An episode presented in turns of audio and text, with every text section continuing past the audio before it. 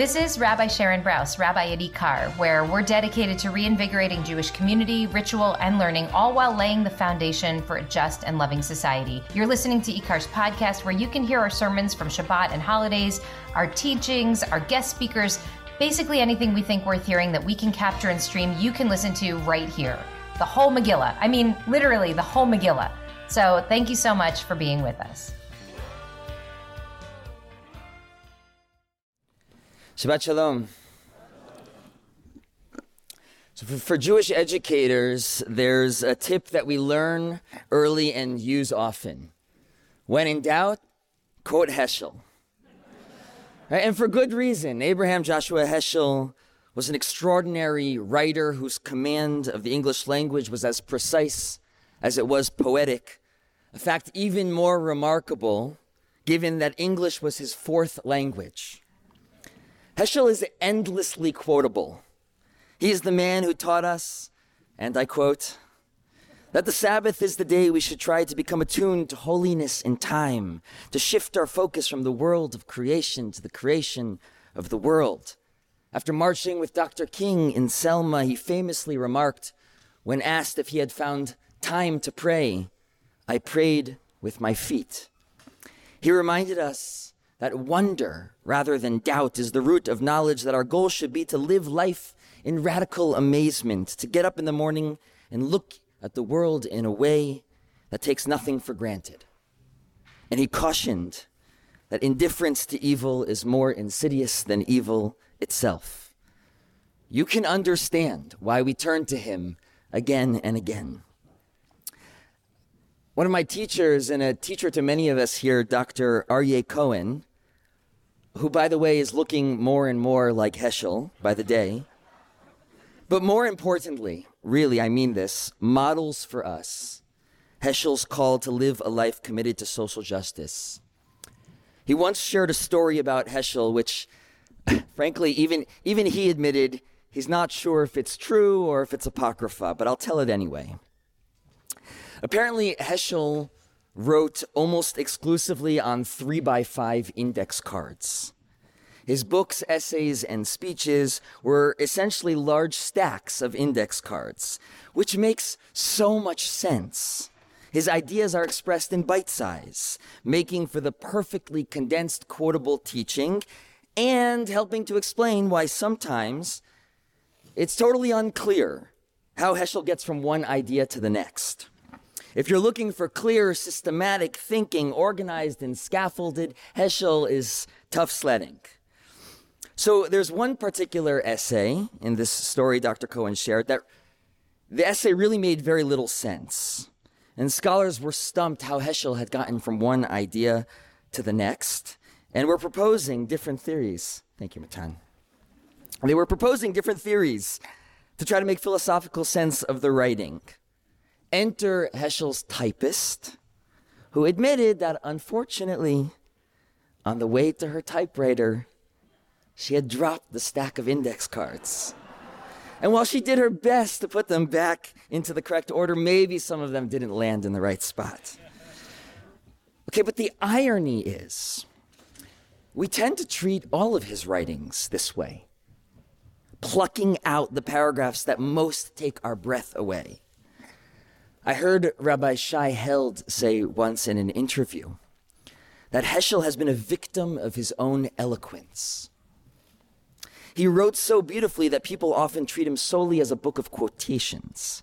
And a consequence of that is people rarely do the work of identifying and grappling with the deep structure of his thought, which at its core contains a theologically centered interpretation of Judaism and a still urgent critique of modernity.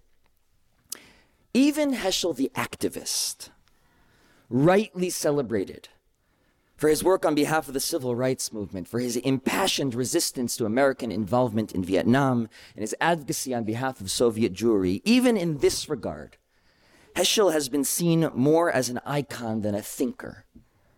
And it's a shame because his writing and activism are not just inspiring, they ought to be studied and wrestled with in the context of his understanding of Judaism and God.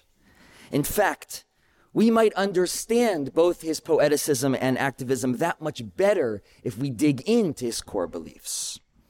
And thankfully, that was the motivation for Shai Held's brilliant book, The Call of Transcendence, on Heschel's thought, whose insights I hope to share with you this morning in honor of Abraham Joshua Heschel's 50th yahrzeit this week on the 18th of Tevet. So Heschel is writing theology in the 1950s when the predominant voices in progressive Jewish philosophy are touting an impersonal God, meaning in their estimation, God is not a being that we have distinct relationship with. Rather, God is a force, a power that gives human life direction, but is ultimately removed from and unaffected by the affairs of humanity. This idea goes all the way back to Maimonides, but Heschel stands fiercely opposed to it. In many ways, Heschel's writing is about rejecting the description of God as the unmoved mover, a God so far away we couldn't possibly know anything about God, so far away that God couldn't possibly know or care about us. Heschel bristles at all the talk of the concept of God, instead pleading with us to be in relationship with God. In 1967, Heschel was invited to address a conference of Catholic scholars on the topic of, quote, the God of Israel. On the way to the printer, the title of his lecture was instead printed as, quote, the Jewish notion of God. Heschel said, this change is extremely telling. Realism was replaced by notionalism. The God of Israel is a name, not a notion. A notion can be arrived at by abstraction and generalization. A name is learned through acquaintance. A notion is conceived. A name is called. Of course, to be in relationship, to learn through acquaintance, implies a strong sense of God's reality. And remarkably, despite his own life experience, of escaping Poland just six weeks before the Nazi invasion, despite losing family and so much of the Hasidic world of his youth in the Shoah, Heschel didn't seem to doubt or need to prove God's existence or reality. He questioned God's silence and concealment, but he never stopped believing in God's presence in our world and what that can feel like and teach us. For Heschel, the God of Israel is not a supreme being, apathetic and indifferent to man, but rather a God who enters into relationship with human beings and even cries when we cry, hurts when we hurts, hopes our hopes. God's emotional life is bound to our own. We might say that at the core of his theological mission was the reaffirmation of the traditional words Baruch Atah Adonai. Blessed are you, Adonai. God is the you I can love and be loved by, I can speak to and listen to, because you is the pronoun of relationship. Now, before going any further, let me say that teaching theology in a Jewish space is always complicated.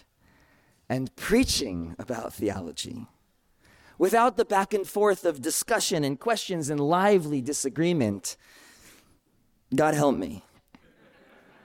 So let me say clearly we are not a religion of dogma. We measure our time here in sacred action. There is no one theology any of us need to subscribe to in order to belong here. I'm proud that our approach to theology is multivocal, and the tent and the gym is big enough to house a thousand different beliefs in God and no belief in God, I promise. And we are B'nai Yisrael, the children of Israel, who only got that name by wrestling with the divine, by engaging in the ongoing struggle to answer the questions of ultimate importance. Heschel believed, and you are free to agree or disagree, that a relationship with God is a deeply compelling and real way to attune oneself to those questions and ultimately to find answers. Back to theology. Heschel believes that humans hold two types of concern those we have for ourselves and our futures, and concerns for the interests of others. Worrying about ourselves is natural, but when it dominates our inner life, when it crowds out concern for others, Heschel says, we cease to be meaningfully human. God, on the other hand, has no concern for self. God has no ego. Instead, God is brimming with concern for others, specifically the poor and exploited. And that's the ultimate message of the Bible, Heschel believes.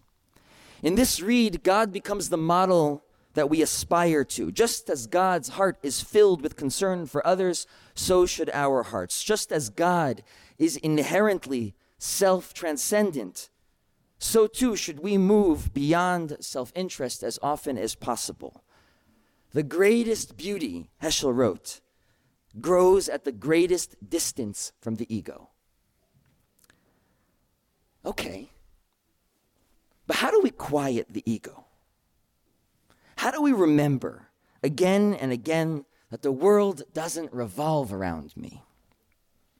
Heschel believes that wonder can change everything. Wonder begins as an awareness of the mystery of reality. It's recognizing that the ability to explain something, the evening sky, a baby born, the experience of love, doesn't replace the sheer astonishment that those things exist in the first place. That's beautiful. And that's often where we cut off Heschel on the topic of wonder. But he goes much further. Wonder is not just wow. It's the consciousness that we didn't create this world that we live in. Wonder points to the transcendent and in doing so reminds us that the self is not the hub but the spoke. Heschel writes, and I quote, Wonder unlocks an innate sense of indebtedness. Within our awe, we know that all we own, we owe. Let me say that again. Within our awe, we know that all we own, we owe. If wonder reminds us that we are the recipients of a gift, the ultimate question then becomes apparent. What are we to do with this gift? More than wow, wonder is a state of our being asked, the intuition that something is asked of us to take that seriously is to understand that at the deepest levels, life is not about claims I make so much as it is about responding to claims made upon me. A claim to fill our hearts with care for others like God does. A claim to move from the realm of exclusive self concern to identifying with the broken-hearted and exploited. But here's the catch God doesn't march in the streets or feed the hungry. God does not protest unjust wars or clothe the naked. God enters into covenantal relationship with human beings, and real relationship means shared power. Heschel wrote, For the accomplishment of God's grand design, God waits for the help of man. Not only is redemption a necessity for humanity, but humanity is a necessity for redemption. As Shai Held remarks, at the heart of Heschel's theology is the paradoxical insistence that the creator of heaven and earth is also a profoundly vulnerable being in search of us, yearning to be in partnership, but ultimately waiting for us to notice. So, what we strive for then is a harmony of the soul with the concern of God. A soul fully awake to the consciousness of the eternal question God poses Will you join me? Shabbat Shalom.